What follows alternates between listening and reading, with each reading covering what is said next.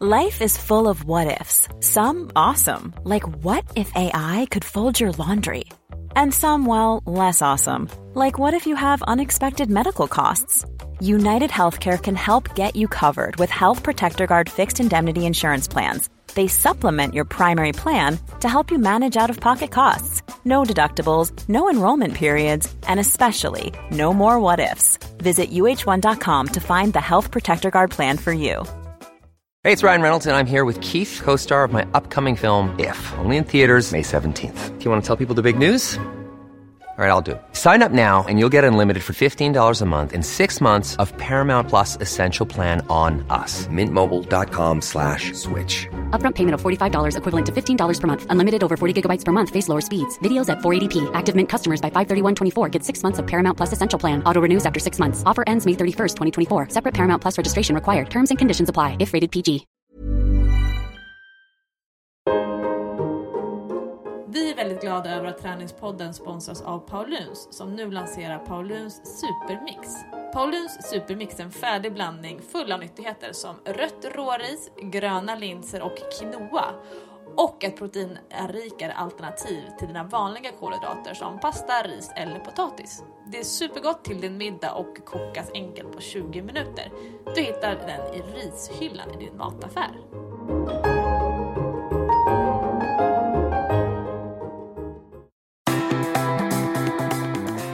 Och eh, välkomna till Träningspodden.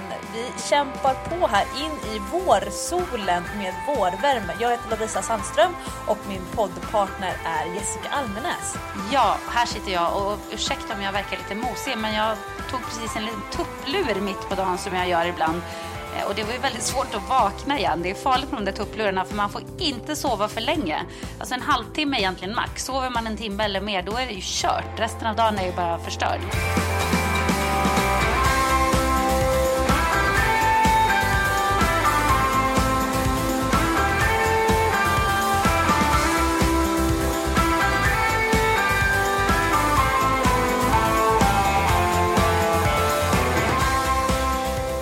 Jag kan säga att, att sova mitt på dagen, det är mitt allra, allra bästa alla kategorier. Bättre än att äta godis, bättre än att, att äta god mat eller vad som helst. Att sova mitt på dagen, det är så fantastiskt. Ja, men jag håller med. Och det är ju så mycket skönare att sova på dagen än att sova på natten. Jag sover ganska dåligt på nätterna, men på dagen så är det bara åh vad gött det här är. Jag vill aldrig sluta sova. Ja men täcket är ju lite extra skönt. Ja, och det känns lite sådär småsyndigt, och, för jag klär alltid av mig när jag ska sova på dagen.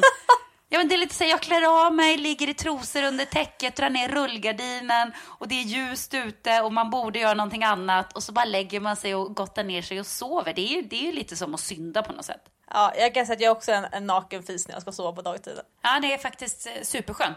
Och annars så kan jag ju berätta för dig som är på resande fot som vanligt att vi har haft de första riktiga vårdagarna här i Stockholm. Det är ju så härligt. Humöret går ju bara boom, upp i taket när man får lite sol på sig. Och det är så sjukt också med folk, vad solen gör med folk. Så fort det är en solig dag, en helgdag, så är det som att alla i hela Sverige, eller i alla fall alla här i hela Stockholm, är någon slags omvända vampyrer. Det är bara såhär, åh, solljus, äntligen! Så alla uteserveringar bara smock säger det, så är det smockfullt. Alla ute promenerar, det är liksom folk precis överallt. Som att alla tänker så här, de här dyrbara dropparna får vi inte låta gå till spillo. Ja, men det är, jag tycker det är en extremt rolig företeelse för sen några, om några veckor då njuter människor inte alls lika mycket. Då klagar de över att det är för kallt när det är slutet på maj eller början på juni. Exakt, men nu är man bara tacksam. Nu är man bara tacksam att man får lite sol och egentligen är det lite för kallt att sitta ute men man bara kör ändå. Kalla tår och fingrar, vem bryr sig liksom? jag har lyxen att vara i Bad Gastein nere i Österrike på en skidresa. Jag var ju här i september tillsammans med STS och anordnade en träningsresa. Jag ska tillbaka hit eh, och bara några veckor i juni och på en ny träningsresa med ett gäng. Men vi har faktiskt 16 grader, strålande sol och eh, kan sitta på eh, uteserveringarna uppe mitt i backen uppe i Sportgastein till exempel och eh, faktiskt äta lunch med, ja, med i princip nå sitter i sporttopp. Åh gud vad härligt. Det är Ja, det de- bästa. Det är väl det man säger, man lapar sol. Alltså jag kommer ihåg när jag alltid åkte till Åre på påsklovet när jag var ja, när jag gick på gymnasiet och högstadiet, då åkte man med kompisar så till Åre. Och det var ju alltid så himla skönt. Soligt, man åkte skidor och så när man satt och, och fikade och drack choklad och sådär, då kunde man typ ta av sig till t-shirt och bara sitta och njuta och blev typ svettig för att solen värmde så mycket. Det var så underbara dagar, så jag är jätteavundsjuk på dig. Ja, men jag har åkt skidor på flera år på raken, typ vecka fyra. Och då är det alltså en tjock dunjacka under en skaljacka. Det är liksom nästan dubbla skidhandskar och ändå så är tårna alltså stelfrusna. Så jag känner mig inte alls bortskämd med sådana här fantastiska skidåkardagar. Jag har inte haft det på flera år. Så att jag, jag ska säga att jag är nog en av de här sollaparna just nu. Jag sitter med faktor 50 i hela ansiktet för att inte riskera att bränna mig. Ja, vad underbart. Ni åker hela familjen också va? Ja, alltså det, det här är första gången som jag är i Alperna eh, på skidresa sedan Sixten och Baxter föddes. De är fem och sex år gamla nu och det här, det, är, det här är faktiskt en drömresa. Jag var i eh, Val d'Isère när jag var gravid med Sixten och det var alltså då vintern 2008-2009. Och där och då bestämde jag mig att någon gång så ska jag vilja åka tillbaka till Alperna med mina barn. Och då visste jag ju inte att det skulle komma, att det var en sikten som kom och att det sen så skulle komma en Baxter. Och liksom all motivation under alla de här traggliga åren i barnbacken i Tandådalen och Lindvallen, frusna tår, barn som bölar. Liksom hela tiden det som har drivit mig är just att kunna åka till Alperna och faktiskt kunna njuta hela familjen, att det inte är bara en kamp. Och den här veckan har varit, det har varit som en sån här så att molnen spricker upp och sen så kommer en stor sol och sen är det halleluja! Åh oh, herregud, nästan lite provocerande familjen von Trapp-lycka. Alltså, ni nästan går och sjunger i skalor. Do, re, mi, fa, sol, la, ti, do. Hans går först, sen kommer jag och sen Sikten och så kommer Baxter längst bak. Äh, men jag börjar nästan böla när barnen åker framför mig nerför skidbacken och de gör såna fina såna här rallysvängar och de håller ut armarna och har så bra balans och så hejar de på varandra. Baxter sjunger samtidigt och det är, det är nästan så rinner tårar ner för mina kinder för att jag kämpat så mycket för att kunna ge dem den här upplevelsen, att kunna ge dem ja, men dels självförtroende men också fysisk alltså förberedelse, att vara så stark att man orkar åka de här extremt långa åken. Det så sprakar i öronen för att det är så liksom, högt eh, fall från toppen ner till dalen. Så att jag är så här high on life. Gud vad härligt, för det är så fint tycker jag när man ser när ens barn får såna här självförtroende-booster. Det är som att man nästan kan se hur det där självförtroendet rinner in i dem och hur de bara liksom växer och strålar. Jag tycker det är så himla häftigt. Ja, och det är ju fortfarande såklart jätteskört. Jag kan ju säga att det räcker med att det kommer en liten snövall som Baxter kraschar in i så får man liksom börja om. Så du, låter, ska inte låta vara så här äckligt präktig och säga att mina barn är superstjärnor på allt, för så är det verkligen inte. Men det som jag vill ge mina barn och som jag själv har fått av mina föräldrar det är en plattform eller en arena där, som de alltid kan falla tillbaka på och känna att de, att de äger, att de är kapabla. För att man vet ju aldrig man kanske har, barn har dyslexi eller att man stammar eller att man hamnar i en, en skolklass där det, som inte funkar med att det finns mobbing eller liknande och att man vantrivs stora delar av sitt liv eller sin vardag under uppväxten. Men att man ändå vad ska man säga, inte överlever, men att man hela tiden finns en, en trygghet i att jo, men det kanske, jag kanske inte trivs det bästa i skolan, men jag är skitduktig på att åka skidor och att det får vara en frizon mot, mot allt annat. Och oavsett om man kanske då hamnar i med, som dolda eller synliga funktionshinder eller vad det nu må vara, att man liksom får känna att det finns någon arena. Och det kanske är Minecraft, kanske är schackspel, skidåkning, cykling, det spelar inte så stor roll, men att man som, för mig är det viktigt som förälder att ge mina barn ja, men en riktigt tydligt eh, ställe där de får känna att de, att de äger. Men är det här samma sak som att du säger att, eh, att, att ens barn måste bli bra på någonting för att de liksom ska, eller jag vet inte. Ja, Förstår du vad jag menar? Ja, Alltså jag, jag, jag, tycker nog att, att, ett av de viktigaste uppdragen som förälder det är att ge barnen möjlighet att, att hitta någonting som de är bra på och det, det, det är svårt för det finns väldigt många vuxna som inte känner att de är bra på någonting och att då försöka hitta det till sina barn, det är kanske nästan omöjligt. Men jag tror att det är nyckeln till att faktiskt eh, vakna varje morgon och tycka att livet är roligt. Men är inte det också, kan det inte vara lite så här elittänk att nu, nu måste jag drilla min unge till att bli bra på något? Nej men jag tror inte att man ska lära barnen att bli bra utan man ska erbjuda möjligheter, ett smörgåsbord. Jag försökte få Sixten att spela fotboll, jag engagerade mig som tränare i hans fotbollslag och vi cyklade varje eftermiddag i veckan till fotbollsplanen och han var helt ointresserad. Han blev sur på de andra för att inte de stannade upp och kollade på flygplanen som flög in mot Bromma. Och de bara hallå vi spelar två målsmatch här. Eh, och då var det, så det spelade ingen roll hur engagerad jag var eller jag skulle aldrig kunna lära honom tycka om fotbollen utan det var ju liksom bara att, att ge upp det.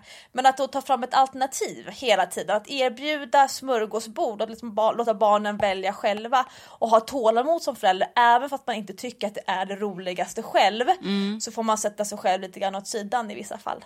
Ja men jag fattar, det är inte så lätt alltid. Alltså man vill ju gärna, jag hade ju gärna velat att mina barn hade tyckt att basket var kul. Men, men ja, nu börjar Jack kanske, min, min stora som fyller 11 i år, han börjar ändå gilla basket lite. Det är några i hans klass som spelar basket. Så han har varit lite så här, ah, ska vi gå ut på helgen du vet och skjuta lite och spela lite basket och så. Så kanske, kanske jag inte ska ge upp hoppet ännu. Nej men och det behöver ju inte bara vara att det måste vara en idrott. Alltså det, är ju, det finns ju klart att det är många hälsovinster eller hälsofördelar om det är en idrott. Men, men jag tänker alla de här barnen som är jätteduktiga på att gamea och sitta och spela med, med mikrofon och prata engelska med andra, andra barn som de sitter och spelar olika spel och de är mm. i lag och så vidare. Absolut. Att, alltså jag, jag, tror att man ska ta barns intresse på allvar och inte säga så ja men reglerat, ja men nu är det skärmtid här 55 minuter. Utan att man faktiskt, det är ju att förminska barnets intresse och engagemang och någonting som man är duktig på, att, att liksom lägga lite skam över det. Jag tror att så länge som ett barn älskar någonting och verkligen brinner för det, alltså behåll den lågan så länge som det går för att när man kommer upp i gymnasiet, att brinna för någonting då, då kan du komma hur långt som helst. Men det ja. känns som att de, många barn, deras glöd släcks antingen i skolan eller av kompisar eller av vuxna och så vidare. Jag tror att, som att, att brinna för någonting, det är jätteviktigt som, som tonåring och vuxen. Alltså min yngsta son Dylan som fyller sju i år, han är sex och ett halvt. Han älskar ju att sjunga och dansa och uppträda. Och jag vill ju verkligen ge honom chansen att göra det här. Han spelar också fotboll, men han, han gjorde nog mest det för att hans brorsa älskar fotboll. Så tror jag att han också kände så här ska också. Men han vill ju, han säger det till mig så här, mamma jag vill sjunga och dansa så som de gör i Melodifestivalen. Det är så gulligt. Men jag försöker hitta en showskola till honom så att jag skickar ut en efterlysning här till, till eh, våra lyssnare om det är någon som känner till någon sån här showskola för så små barn. För att han vill verkligen göra det och då måste man ju ändå på något sätt ge honom chansen. Där känner jag lite som du. Ja men han, han får väl stå an, annars i kulisserna i, i uh, Let's Dance och sen så kuppa in sig i en paus för att få köra lite step där ute på golvet. Ja, han, gjorde ju, han var med på någon sån här streetdans uh, i höstas och tyckte väl att det var sådär kul. Förutom vid ett tillfälle och det var när de skulle ha uppvisning. Ja såklart. Så efter uppvisningen så var han så lyrisk. Jag bara kände igen den här adrenalinkicken som jag själv får år efter en tv-sändning. Han var bara, nej mamma, nu ska jag fortsätta med dansen ändå. Jag har ångrat mig. Jag ska fortsätta så jag får vara med på nästa uppvisning. Det här var så fantastiskt. han älskar det verkligen. Ja, och tänk om, om han som tonårskille med långa gängliga ben och armar som slänger och sen så ändå känna att, att när han står på scenen så är han världens stjärna. Tänk vad häftigt och vad ovanligt det är att, att barn och ungdomar den åldern faktiskt känner och uttrycker dem den typen av engagemang. Ja, nej, men jag tycker att det, det är bra som du säger, att erbjuda barnen en smör, ett smörgåsbord. Det var faktiskt ett, eh, det bästa rådet jag har hört på år och dag, hör du. jag är ju så vis, vet du. Ja, det är du. Som en bok. Klok som en bok.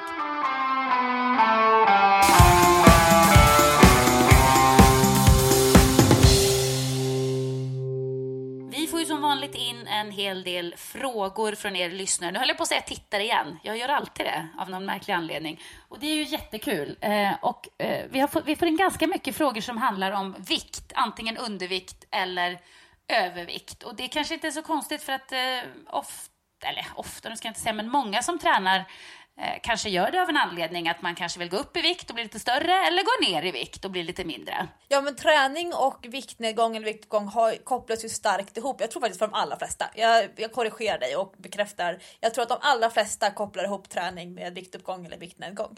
Jag kände att det var inte så PK att säga det, så det var skönt att du sa det istället, för jag vill inte vara den där Fröken Sverige-personen. Men jag, jag har ju faktiskt statistiskt underlag på det, för det är ju det egentligen som allt mitt arbete handlar om. Jag får ju in de här frågorna och det här jobbar jag med dagligen och jag ser ju att det är någonting som upptar väldigt mycket tankar och tid och engagemang hos människor. Men det här tycker jag var en intressant fråga som vi fick och den handlar om BMI. Du vet BMI, vad är det det betyder egentligen? Body Mass Index, eller hur? Exakt, det är, man räknar ut förhållandet mellan längd och vikt. Precis, och då finns det en speciell formel hur man då räknar ut det här. Och då ska man hålla sig inom ett visst spann för att vara normalvikt. Jag tror att det är, det 18 eller 19 och så upp till 25 eller något sånt va? Ja, cirka så. Ja, i alla fall. Eh, den här tjejen som har skrivit till oss då har Eh, enligt BMI fetma, men hon tycker inte själv att hon är så pass överviktig. Att hon kanske behöver gå ner lite grann i vikt, men inte kan väga mindre än cirka 73 till 76 kilo för att hon har en speciell kroppsform då. Och har också spelat fotboll på hög nivå, vägde då 76 kilo och hade då knappt något fett på kroppen utan mer muskler. Hon är då 1,74, har ganska eh, grov benstomme vad jag förstår, stora starka benmuskler och tycker själv att hon behöver gå ner cirka 10 kilo. Hon väger just nu strax under 90. Och då så, så har alltså, eh, undrar hon, hur ska hon tänka på sitt BMI när hon sätter mål för sin viktnedgång? Eller ska hon liksom gå på vad hon själv anser är rimliga mål? Jag tänker den här tjejen har ju ändå varit idrottare på hög nivå och vet vad hon vägde då. Jag menar, det känns ju orimligt att BMI ska då bestämma att hon är överviktig. Ja, och det är intressant det här fotbolls, eh, att det är en fotbollsspelare som skriver så här. Därför att generellt sett så har det här, det här är ett intressant resonemang tycker jag. Är det så att man får stora lår av att spela fotboll? Eller är det så att, att tjejer med stora lår är duktiga på att spela fotboll och därmed satsar på det? Ja, alltså det är lite grann som hönan och ägget, men jag tror ju någonstans att har man vissa eh, fysiska egenskaper som gör att man kanske är bra i en sport så är det väl kanske inte jättekonstigt att man drar sig till den sporten. Nej, och det är det man kan tänka då att, att eh, väger man 90 kilo nu och är 1,70 vad sa vi? 1,74. Ja, då är man överviktig. Det kan vi säga. Mm. Eh, nu är det, i det här fallet så är det en läkare som har sagt att hon skulle be behöva gå ner 20 kilo, alltså väga strax under 70 kilo för att eh, minska svårigheten att bli gravid. Mm. Alltså, om man aldrig i vuxen ålder har vägt under 70 kilo, då är det extremt orealistiskt att man ska kunna göra det eh, nu. Att liksom kunna ta sig ner dit. Det är det första. Mm. Alltså att, att ett viktmål måste på något sätt vara förankrat till att har jag vägt det här tidigare i vuxen ålder? Och det är rätt tufft om man vägde under 70 kilo när man var 14 och tror att man som 35-åring ska kunna gå tillbaka dit. Det är jättesvårt. Ja, men det känns ju också lite orimligt för, för om hon tycker själv att hon väger 73 till 76, det är någon slags gräns för vad hon känner själv att hon kan gå ner och samtidigt må bra. Då verkar det ju märkligt om hon måste gå ner en 5, 6, 7 kilo till för att kunna bli gravid. Det känns ju inte på något sätt eh, logiskt överhuvudtaget. Nej, alltså det här med, med just att svårighet att bli gravid och varför det kopplas ihop med övervikt. Jag tycker det kan vara ganska intressant för många att, att ähm, få höra lite grann om teorierna. När man kollar på Biggest Loser, framförallt de här amerikanska och svenska äh, säsongerna, så har det varit några kvinnor som just har som haft som största drivkraft att vara med i, i programmet för att de vill kunna bli gravida. Mm. Och man ser då att har man en stor övervikt, och vi pratar om då fetma och uppåt, så har man svårare att bli gravid. Men det är också så att om man är underviktig så har man svårare att bli gravid. Ja, för till exempel min kompis eh, Camilla Läckberg, hon har gått ut med det här själv, så det är ingenting som jag avslöjar här om min vän. Men hon gick ju upp ungefär ja, men en 6-7 kilo eh, förra sommaren för att öka sina chanser att bli gravid. Då hade hon blivit rekommenderad av av läkaren att göra det. Så det känns ju lite grann som det finns ett väldigt litet spann där du kan bli gravid. Då ska du liksom inte vara för smal och inte för tjock, men precis mitt emellan normal, eller? Ja, lite sådär perfekt. Anledningen till varför man eh, ser över kvinnors fettdepåer eller hur mycket fett man har på kroppen eh, för att kunna bli gravid, det är för att östrogen, alltså det här kvinnliga könshormonet som styr graviditet, eh, ägglossning och så vidare, det lagras i fettväven. Så har man för, för mycket fettväv, då lagrar man för mycket östrogen. Och har man för lite fettväv så finns risken att man lagrar för lite östrogen. Och att man då missar, som du säger, det här normalspannet, det spannet där man faktiskt har en normal ägglossning. Så när den här läkaren då säger att ja, du skulle behöva gå ner någonstans kring till, till 70 kilo för att öka chansen att bli gravid. Men det är en siffra som de tar då kopplat till längden. Men en viktnedgång på 5 kilo, på 6 kilo kan räcka lika väl som att gå ner 20 kilo. Men får jag fråga dig, vad tycker du om BMI som sätt att mäta eh, vikt relaterat till längd på? Alltså, eh, är det ett bra sätt att mäta undervikt slash övervikt slash normalvikt? För jag har andra kompisar som inte heller passar in i BMI, men när man tittar på dem så ser man inte att de skulle vara speciellt underviktiga eller överviktiga för den delen. Ja, alltså, det här är ju lite kontroversiellt. Jag kan säga att jag och mina coacher, vi jobbar utifrån BNB när vi eh, tar hand om en klient som kommer första gången. Eftersom vi jobbar mycket online, vilket innebär att vi inte träffar våra klienter. Vi kollar på bilder, vi kollar på filmer och sen så får vi veta deras längd och vikt. Mm. Och då kan jag ju, då sätter vi alltid upp en varningsflagg om det är en person som har ett BMI som är under 20. Och särskilt ifall den personen upplever att eller önskar att den vill gå ner i vikt, vilket mm är jättevanligt. Ja, det kan jag tänka mig. Men och då, det... kan, då kan det till exempel vara att man tycker att man har lite plufsig mage. Så att ja. man har ett lågt BMI men fett på magen som man vill ta bort. Och så tror man uppskattar att det är ungefär 2-3 kilo som det här fettet på magen skulle utgöra. Man ser ju väldigt många, speciellt unga tjejer tycker jag, som är lite smalfeta. Har du tänkt på det? Ja, och det är faktiskt ganska intressant. Eh, jag skulle säga att risken med att använda BMI som mått på huruvida man är normalviktig eller underviktig eller överviktig, det är att det är väldigt många människor som klassas som normalviktiga, men som är feta. Alltså, man är smal men mjuk. Ja, men precis vad jag menar. För, för så här, unga tjejer som inte tränar kan ju bli sådär ibland att man eh, kanske äter lite för mycket chips, dricker lite för mycket cola och så, så, blir, de, så blir man lite sådär, det kan ju äldre bli också, lite, lite plufsiga och lite lösa överallt fast de ändå är väldigt smala. Jag tycker det ser man väldigt ofta. Ja, och då är, det, då är det lite synd för att om man tittar på deras BMI så, så är de helt normala. Men de har fortfarande faktiskt, ja, ska man säga, Eh, en ökad risk för ohälsa just på grund av eh, fördelningen mellan fett och muskler. Så har, de har smala höfter, de har alltså smala bäcken, smala över axlarna, men sen så har man för mycket fett mot vad som egentligen är sunt eller normalt. Och det kan man också tänka på att det som är normalt i ditt gäng inte behöver vara det som är normalt på riktigt. Mm. En del säger sådär att ja, men jag, jag är ju inte tjock jag har massa kompisar som är ännu tjockare. Mm. Och att man jämför sig med sitt lilla, lilla gäng.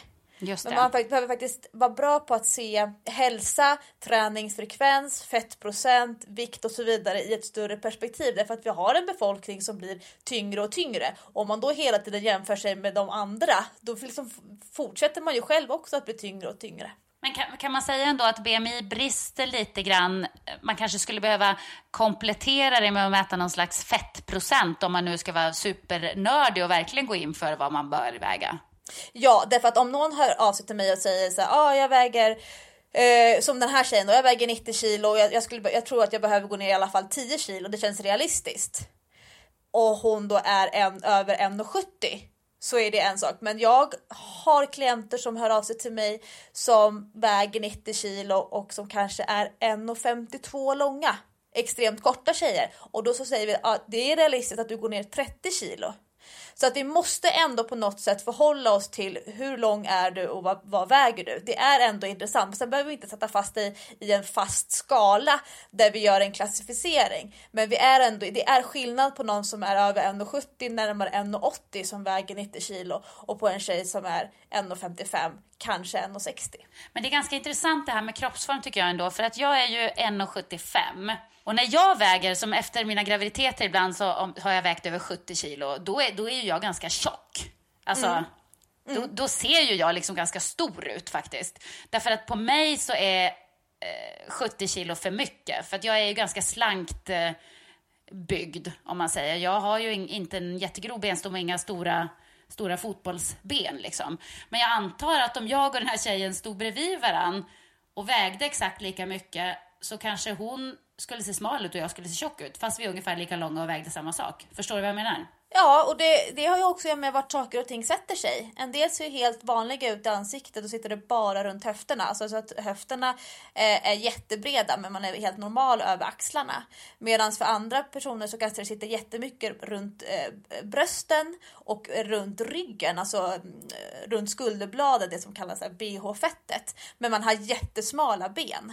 Så att eh, det tycker jag är nog är mer intressant och eh, man behöver inte göra avancerade fett mätningsmetoder eh, alltså så. Man kan använda måttband, det räcker jättelångt. Men man behöver ändå titta på vart har jag fettet lagrat någonstans på min kropp och sen så utgå från, eh, från det.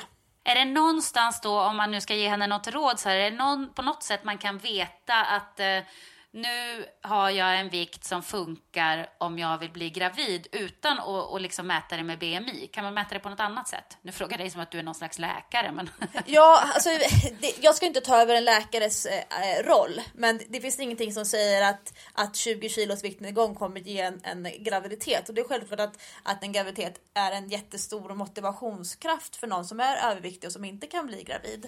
Men det finns inget magiskt som händer efter 20 kilos viktnedgång. Det kan lika gärna vara så att man blir gravid efter 5 kilo.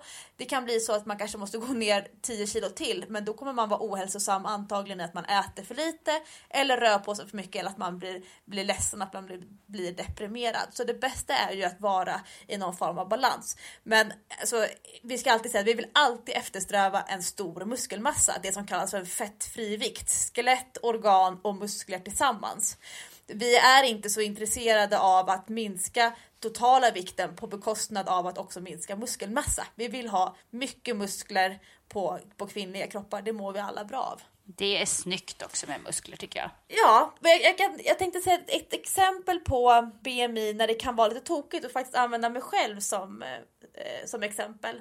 Jag vägde som minst efter mitt andra barn 49 kilo. Ja, det låter ju jättelite, men du är heller inte så lång. Nej, det finns tjejer som väger under 50 kilo och som är jämnlånga med mig, 1,59 någonstans.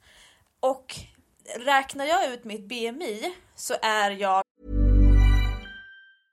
Cool fact a crocodile can't stick out its tongue. Also, you can get health insurance for a month or just under a year in some states. United Healthcare short term insurance plans, underwritten by Golden Rule Insurance Company, offer flexible, budget friendly coverage for you. Learn more at uh1.com. Hiring for your small business? If you're not looking for professionals on LinkedIn, you're looking in the wrong place. That's like looking for your car keys in a fish tank. LinkedIn helps you hire professionals you can't find anywhere else, even those who aren't actively searching for a new job but might be open to the perfect role. In a given month, over 70% of LinkedIn users don't even visit other leading job sites. So start looking in the right place. With LinkedIn, you can hire professionals like a professional. Post your free job on linkedin.com slash people today. Fortfarande normal. Jag är inte underviktig. Nej. Men när jag vägde 49 kilo så gjorde jag också ett, ett ganska, vad ska man säga, ett säkert eh, fettmätningstest. Alltså inte bara sån här liten, att man håller ett handtag, utan en riktig, ett riktigt test. Mm. Och hade 11% i kroppsfett. Vad ska man ha då? Ja, men normalt för en kvinna är mellan 20 och 30. Oj, 11% låter ju jättelite. Ja, och även om jag fortfarande hade mens med 11% så var det inte sunt. Det, som kvinna så är det inte bra att ligga så lågt. Men jag var fortfarande normalviktig för att jag har så mycket muskelmassa. Mm. Så att jag, jag, tycker nog att man får liksom se hela tiden de individuella skillnaderna och faktiskt titta på hur ser kroppen ut och vad, vilken vikt mår du bra av att vara i. Ja, precis. Och ofta om man inte håller på och fifflar och fufflar för mycket med kroppen och bantar och grejar på så, så brukar ju den ställa in sig på en vikt som den tycker om att vara i. Och då, då pratar jag givetvis om tillfällen när man äter relativt sunt och tränar relativt eh, regelbundet. Då ställer ju kroppen in sig på, på någon slags eh, idealvikt för en själv. Så, så har det funkat för mig i alla fall. Mm.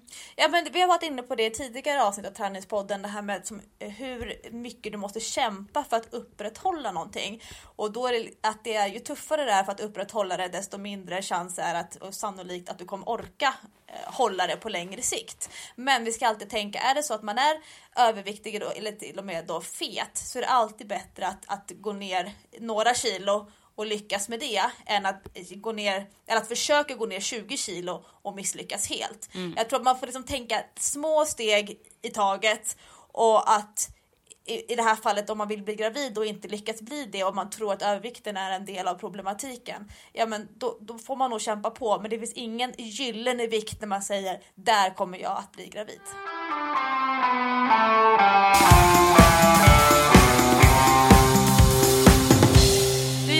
Fråga på, ungefär på samma tema fast inte riktigt. Och det har vi fått från en eh, tjej, kvinna som skriver så här. Jag vill springa, både för att bli snabb och uthållig. Jag siktar mot maraton, springer just nu cirka 20 kilometer i veckan uppblandat med powerwalks. Jag inbillar mig inte att träningen ska göra mig smal, men jag vill bli smalare, ha cirka 20 kilo övervikt för att klara av att springa mera. Om jag äter för att bli smal, det vill säga skär ner på kalorierna, hur påverkar det då min prestationsinriktade träning? Alltså, finns det något sätt man kan lägga upp kosten på för att orka fortsätta med min prestationsinriktade långdistanslöpning och ändå tappa i fett? Fettvikt samtidigt? Ja, det här är nog många som känner igen sig på, även om det kanske inte behöver vara på mara maratondistans. Ja, och sen som, som jag får lite kritik för ibland när jag säger att jag inte vill träna och få stora muskler och hålla nere vikten lite grann för min löpnings skull. Men det gör faktiskt ganska mycket om man har massa extra kilon på kroppen när man ska springa långt. För det första så sliter det mer på kroppen, knän till exempel. Eh, och för det andra så, så springer du faktiskt eh, bättre, fortare och längre om, om man inte har så himla mycket överflödigt fett. Alltså ju mer man väger desto, desto sämre springer man faktiskt när det handlar om långdistans. Det är, det är ju en sanning. När jag får såna här frågor generellt så om du pratar om en person som har en ganska kraftig övervikt men ändå är duktig på att springa långt. För det kan man faktiskt komma ihåg att, att många av de kvinnor som är lite, nu, om man säger rultiga eller som liksom är lite mjuka i kroppen och har, och har extra grejer att bära på. De kan ofta springa långsamt men väldigt länge utan några större problem jämfört med de här spänstiga, smala, vältränade tjejerna som är mer atletiska. De kanske inte orkar över 17-18 kilo för de har inte de fettdepåerna som krävs för att upprätthålla dels träningsdosen men också att springa flera timmar på raken. Jag vet att eh, när jag tränade för mitt första maraton till exempel som jag sprang på hon, eller i Honolulu 2012, då sprang jag med en kompis som heter Linda. Och hon insåg ju direkt så här att jag kommer inte att klara av att springa maraton om inte jag går ner 10 kilo. Så hon gjorde faktiskt det här samtidigt som hon tränade prestationsinriktat. Så hade hon en väldigt eh, avancerad kostplan för hur hon skulle äta för att bli av med de där kilorna för att klara av uppgiften. Nu är inte jag så insatt i exakt vad hon stoppade i sig, men, men Ah, vad, vad är det man ska tänka på då? Ja, det här är lite känsligt så därför när jag ska, när jag ska prata generellt. Jag, jag, jag vill ju gärna liksom prata, ge ett individuellt svar till varje person som ställer en sån här typ av fråga därför att det är så extremt individuellt hur du äter nu och hur du tränar nu. För en person då som kanske springer 20 kilometer i veckan. Det kan ju antingen vara uppdelat på fem, fyra stycken 5 kilometers pass eller att man springer 14 kilometer på söndagar alltså och sen så springer man ett kortare pass tidigare i veckan. Jag skulle säga att, att eh, skillnaden mellan att äta för att höja prestationen och att äta för viktnedgången ligger i att inte äta på känslor. Eh, när man tränar prestationsinriktat så ökar aptiten. Dels för att man ligger på en hög träningsmängd men också för att mycket av tankarna och engagemanget går åt till att, mm, vad ska man säga, ge näring till kroppen. Att man tittar i sin träningsdagbok flera gånger i veckan, att man har ett schema man följer. Man går emot sina känslor som säger att jag borde, jag borde ligga på soffan och ta det lite lugnt eller jag, jag hoppar över träningen imorgon, jag är inte så sugen. Men man tränar ändå. Och när det gäller kosten då, då måste man tänka när man då har två val framför sig att äta det som är bäst för att ge energi till att orka springa nästa pass eller att äta det som ger mig tillräcklig mättnad för att fortsätta orka vara glad men som ger eh, eh, vad ska man säga, minimalt med energi i form av kalorier. För tränar du prestationsinriktat då vill du ha i dig mycket kalorier, du vill ha i dig energi. Men om du vill träna för viktnedgång då vill du inte träna så pass mycket att du måste äta dig mätt hela tiden. För att du, vill bli, du blir alltid hungrig av att träna men du får inte äta dig, eh, dig mätt på samma sätt. Och det är det som är eh, det dubbeltydiga i att träna prestationsinriktat, framförallt då för långdistanslöpning och att inte kunna spontanäta när man kommer hem på sitt långpass. Ta en smörgås med, eh, med kanske med ost och sen ta ett glas kall O'boy som ju liksom en jättebra återhämtningsdryck för att återhämta sig från ett långpass. Men behöver du gå ner i vikt, ja då kanske du måste ta din kvarg och en banan för att ger energi istället och det kanske inte alls det som du är sugen på. Fast jag kan ändå känna så här att när man tränar prestationsinriktat och har ett mål, att man ska springa ett maraton, det mm. blir som att jag på något sätt skärper mig på, på ganska många områden, inte bara träningsområdet. Man vill liksom ge kroppen bra bränsle på något sätt. Ja men det tror jag många känner igen sig med. Att man, motivationen ökar till att gå och lägga sig tidigare. Exakt, satsa ja. på sin sömn. Att man blir mer selektiv med sina relationer. Man ödslar inte tid på kompisar som inte ger så mycket. För att man tänker att träningen tar sin tid. Och man blir mer motiverad till att äta nyttigt. Och sen att äta det som man vet med sunt förnuft är bra. Så att ofta så sprider det ut sig med så positiv stämning på, på många delar i livet. Men skulle du, skulle du rekommendera att man kanske i det här fallet om man vill träna prestationsinriktat men ändå går ner i vikt eh, under en period kanske på något sätt håller lite grann koll på intag och uttag av kalorier? För som jag förstår det så ska man, är det 700-800 kalorier under man ska ligga för att gå ner i vikt? Är det så? Ja, det är, lite, det är också individuellt. För en person som är väldigt stor och tung så eh, kanske man måste gå ner på 700 kalorier. För en person som är, är eh, tung men fortfarande liten person, alltså det är sagt, det är skillnad på att väga 120 och att väga 75 och vara överviktig, apropå det här med BMI. Båda anses vara överviktiga men det beror helt på hur lång man är. Men ungefär 500 kalorier är ett, liksom ett realistiskt och lagom underskott att ligga på. Och utmaningen då är att dels röra på sig så pass mycket att du förskjuter det, det du brukar äta och så rör du på dig 500 kalorier till men inte äter motsvarande de 500 kalorierna. Exakt. Det, det är ju liksom ett, ett, ett, vanligt knep och det är det som jag brukar förespråka för att det är lättare att röra på sig än att undvika att äta. Det är ju många som inte förstår hur mycket de måste träna för att förbränna en Snickers eller en eh, godisbit eller chips eller så att man har svårt att förstå. Man är mer motiverad till att träna än till att avstå. Jo, jag har ju någon slags eh, eh, app som jag älskar där man skriver in, man får ett antal kalorier som man ska äta på en dag då. då.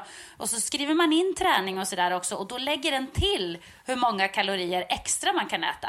Jag blir så nöjd varje gång jag har tränat för jag säger åh herregud, men nu kan jag ju unna mig. Hurra! För att då läggs det liksom till 500-700 kalorier plötsligt. Ja, och det är ganska intressant att det är en typ av valuta det du drar in i form av lön i ena änden, det kan du också handla för i andra änden. Och det man kan komma ihåg det är att, att, att hålla koll på någorlunda hur man äter är faktiskt um, gör stor skillnad. Så här, det här är intressant. Om, om du skulle skriva en kostdagbok till mig under sju dagar mm. och då skriver du upp eh, exakt hur du äter som du tycker. Så här äter jag och så får jag den. Om jag sen skulle ge dig ett kostschema som är exakt likadant som det underlaget du har gett till mig. Mm. Alltså det är lika många kalorier per dag, ungefär samma fördelning mellan kolhydrater och fett och protein. Då kommer du gå ner i vikt av att äta så som jag säger att du ska äta. Fast det jag säger det är byggt på det du har gett till mig. Därför att de flesta människor underlevererar kostdagböcker. Vad, vad nu? Nu fattar jag ingenting. Nu får du förklara. Vad menar du? Ja, när människor ska skriva kostdagbok, det är jätte, jättebra. Vi förespråkar alltid det vid viktuppgång och vid viktnedgång. Alltså att skriva ner vad man stoppar i munnen. Men då har människor en förmåga att underrapportera. Ja, du vet, man glömmer bort lite grejer. Det det. Ja, man glömmer bort saker. Det är svårt att uppskatta mängd. Så när jag har fått ett, din kostdagbok och så ger jag tillbaka dig ett, ett kostschema. Så här ska du äta nästa vecka. Då kommer du gå ner i vikt av att äta så som du säger att du gör normalt sett. Fast man egentligen inte gör. Det här har vi pratat om tidigare i träningspodden. Som jag brukar alltid eh, till exempel glömma bort att jag, ja, glömma bort inom citationstecken. att jag käkar en kanelbulle när jag köper en latte på morgonen. Så här, ah, glömde käka frukost, ah, det blir en latte och en kanelbulle. Och sen när man ska skriva sin kostdagbok, då glömmer man ju lätt bort den där kanelbullen. Ah, ja, det var väl inte så noga. Precis som att man kanske kommer hem lite sugen på något eh, efter jobbet, ja men tar en liten chokladbit. Den glömmer man ju också bort, för det är ju ingen måltid liksom. Nej, och, och det här är väldigt intressant därför att när människor eh, som jag träffar, både i jobb men också privat, många människor vill ju prata träning och kost och hälsa med mig. Och så berättar de hur de äter och så säger de varför går jag inte ner i vikt? Och då vet jag att det de berättar för mig, det stämmer inte.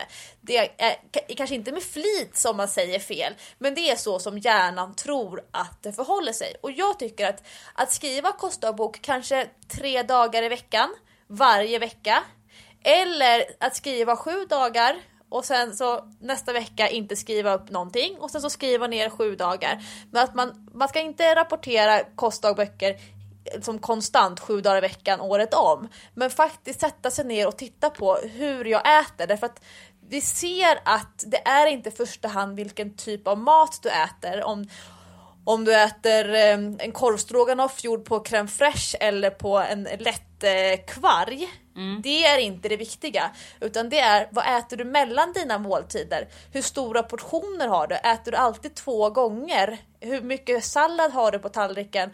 Är ris och korvstroganoff över hela tallriken eller är det över halva tallriken?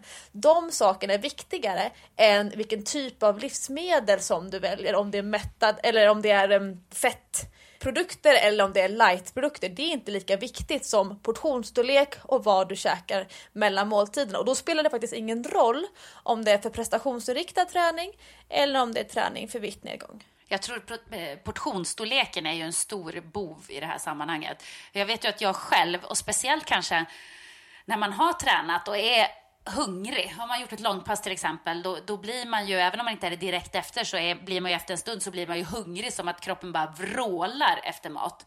Och då är det ju så lätt att man käkar för fort, har jag tänkt på. Så att när jag då får min portion med, med mat, då äter jag ju jättesnabbt, så hinner jag inte känna att jag blir mätt och så tänker jag, ah, men jag är inte mätt, tar en portion till. Och så när man liksom är halvvägs in i den så känner man så åh, nu är jag proppmätt istället. För då mm. kommer det efter en kvart, 20 minuter, mättnadskänslan. Så det, det där tror jag faktiskt är en, en ganska stor bov i hur folk äter fel. Och det kommer jag ihåg från ett av de allra första avsnitten av Träningspodden när vi pratade om barn och övervikt och barn och fetma. Hur man använder måltiderna, eh, alltså hur man ser på mat. Att ett första steg till exempel att inte ställa fram kastrullerna och stekpannan på bordet. Utan att man lägger upp maten på tallriken vid diskbänken. Sen så serverar man person för person en färdig portion. Mm. Att inte ha de här stora mängderna med mat framför ögonen samtidigt som man äter från sin egen tallrik. För då blir det lätt hänt att man äter en andra portion istället för att tänka efter, känna efter en kvart senare. Är jag fortfarande hungrig? Ja, då kan jag äta mer. Men att inte behöva äta så länge som man har någonting framför ögonen. För att vi har ju liksom en, en obegränsad tillgång på mat. Och sen idag tror jag också att det är ett problem om vi pratar om barn och hur de äter. Att de sitter ju ofta nu låter inte det här så bra, men det händer att mina barn sitter med sin iPad eller telefon eller vad det är och tittar på den, på någon film eller håller på med något spel samtidigt som de äter. Och det är ju samma sak där, för då tänker man ju inte ens på att man äter. Då stoppar man ju bara i sig. Ja, och, och det vet jag några av de här som hälsocoacherna, eller de här människorna som, som lever på att, att coacha människor i vad man kallar det, dels är det så här holistic lifestyle, det här som stresshantering och så vidare. Att, att en del av, av arbetet som man kanske gör i första eller andra steget redan, det handlar om att medvetandegöra ätning, ätandet, ätbeteende, när man sitter, när jag stoppar in saker i munnen, hur många tuggor tar jag, hur, hur eh, lång tid tar det för mig att äta en frukt och så vidare. Och att väldigt många människor bara äter på ren vana, att allting bara stoppar in i munnen och så har man liksom inte hunnit tänka efter medan vi vet att mycket av mättnadskänslan ligger i sinnena. Alltså det ligger i smaken, ligger i synen, ligger i, i handrörelsen. Det här man säger att ett jättebra, om du säger så här bantningsknep, men bantning är ju så här hemskt ord, men att lägga ner gaffel och kniven på bordet mellan varje tugga. Ja, men det är sån här husmorsknep man har fått. Så här, tugga varje tugga tio gånger. ja, och, och, det, och det låter så himla fjantigt, men man ska veta att det faktiskt funkar därför att våran kropp behöver mycket längre tid på sig att känna efter än vad vi är beredda att, att ge den faktiskt. Så, som, jag kommer att skriva lite grann eh, i vår eh, nya bok som kommer ut här om ett tag, kan jag avslöja redan nu, att jag tror det är liksom viktigt att veta vad som är ens primärmål.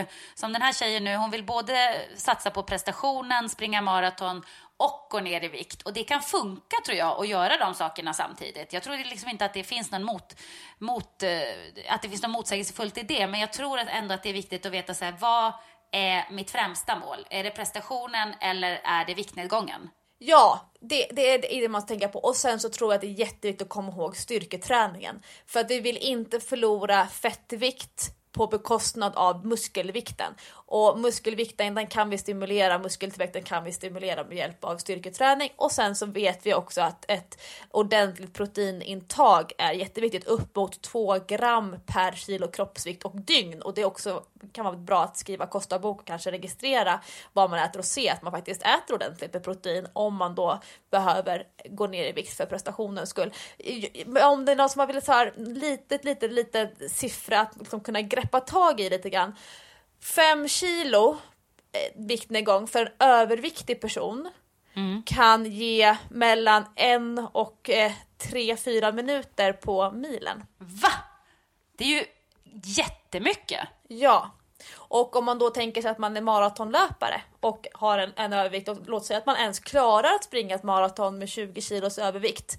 Så det finns ganska mycket att ta eh, i prestation på att gå ner i vikt. Vi kan inte, jag tycker inte vi ska förminska det perspektivet. Nej, tre, fyra minuter på milen och så räknar du ut vad det blir på ett maraton. Då har du förbättrat det ganska så mycket. Ja, och det är därför man inte ska, eh, vad ska man säga, negligera människors motivation, alltså prestationsinriktade mål och att faktiskt därmed skapa motivation till att göra bättre matval till exempel. Man säger att man inte ska blanda ihop träning för viktnedgång och träning för prestation, men vi måste nog ändå lyfta fram att motiveras till att ta tag i sin vikt. Man är träningsvillig, man tycker om att prestera och då är det faktiskt inte helt tokigt att, att eh, ha viktnedgångsperspektiv också. Men det får inte vara i form av en, en ätstörning till exempel. Nej men precis, men som jag sa innan att man blir ju också när man tränar mycket peppad att leva sundare. För att det, jag vet inte, det är bara som att man, kroppen skickar ut signaler till en att det är mycket härligare nu att äta lite sunt och sova gott här nu när du tränar så mycket. Jag vet inte, det, det är någonting undermedvetet som gör att man bara, ja, men man, man blir sundare överlag av att träna. Ja, ja men exakt. Jag tycker det, det kan vi sammanfatta, sammanfatta hela resonemanget. Att eh, träna prestationsriktat gör att man sköter om sig bättre. Música Men nu har jag nästa fråga och den kommer jag ställa till dig Jessica. Så får Oj. vi höra, ja det ska bli kul att lyssna lite grann på ditt resonemang. Det är roligt för alla frågor som vi får till träningspodden på Facebook och Instagram den handlar om alltså, alltid inledande mening om hur fantastiska vi är. Så man blir alltid sådär så himla glad att läsa de här frågorna. Ja men jag blir jättelycklig. Ibland går jag in på våran Facebook-sida och på våran Instagram-sida och bara läser kommentarer och frågor och sånt för jag blir så peppad av det. Jag tycker det är superhärligt. Det, det blir som en eh, som en, en god spiral istället för en ond spiral. För folk blir peppade av oss när vi sitter och babblar. Och så skriver de det till oss och då blir jag peppad av dem. Och så blir man ju ännu mer peppad och så peppar man liksom varann den här frågan då som börjar med massa stjärnor och hjärtan till oss. Den lyder så här. Det är en tjej som följer vårat eh, halvmaraprogram i Stora löparboken för kvinnor som vi har gjort. Och hon förbereder sig för att springa Göteborgsvarvet i maj. Det är andra gången hon ska springa så hon har sprungit en gång förut.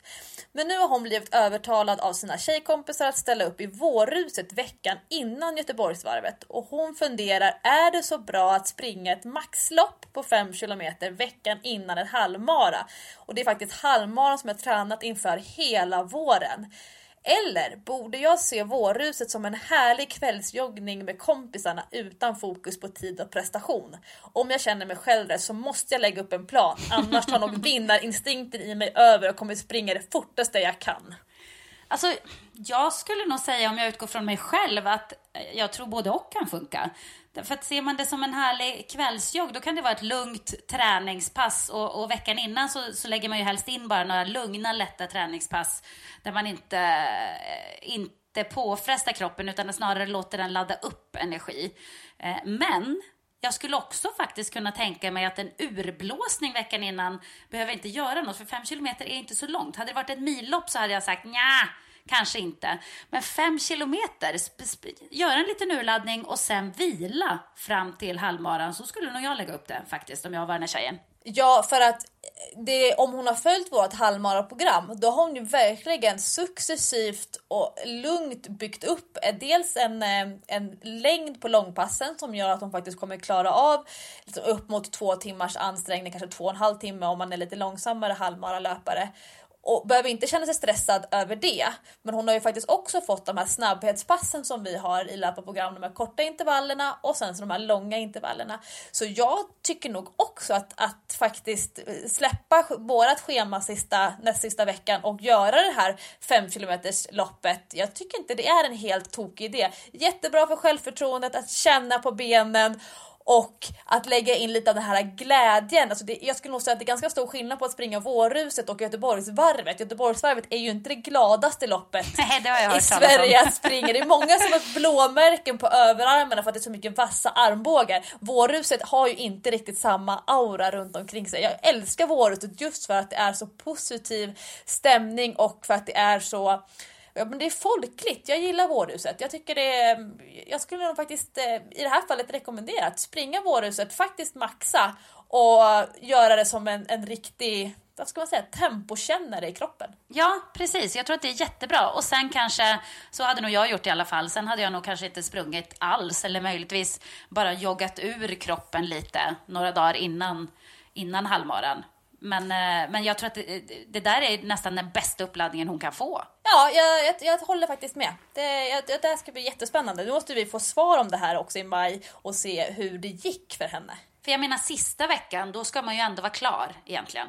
Då ska du ju vara färdig med din träning inför loppet. Har du, har du inte gjort dina långpass ordentligt eller dina intervaller, då, då spelar inte det någon roll sista veckan.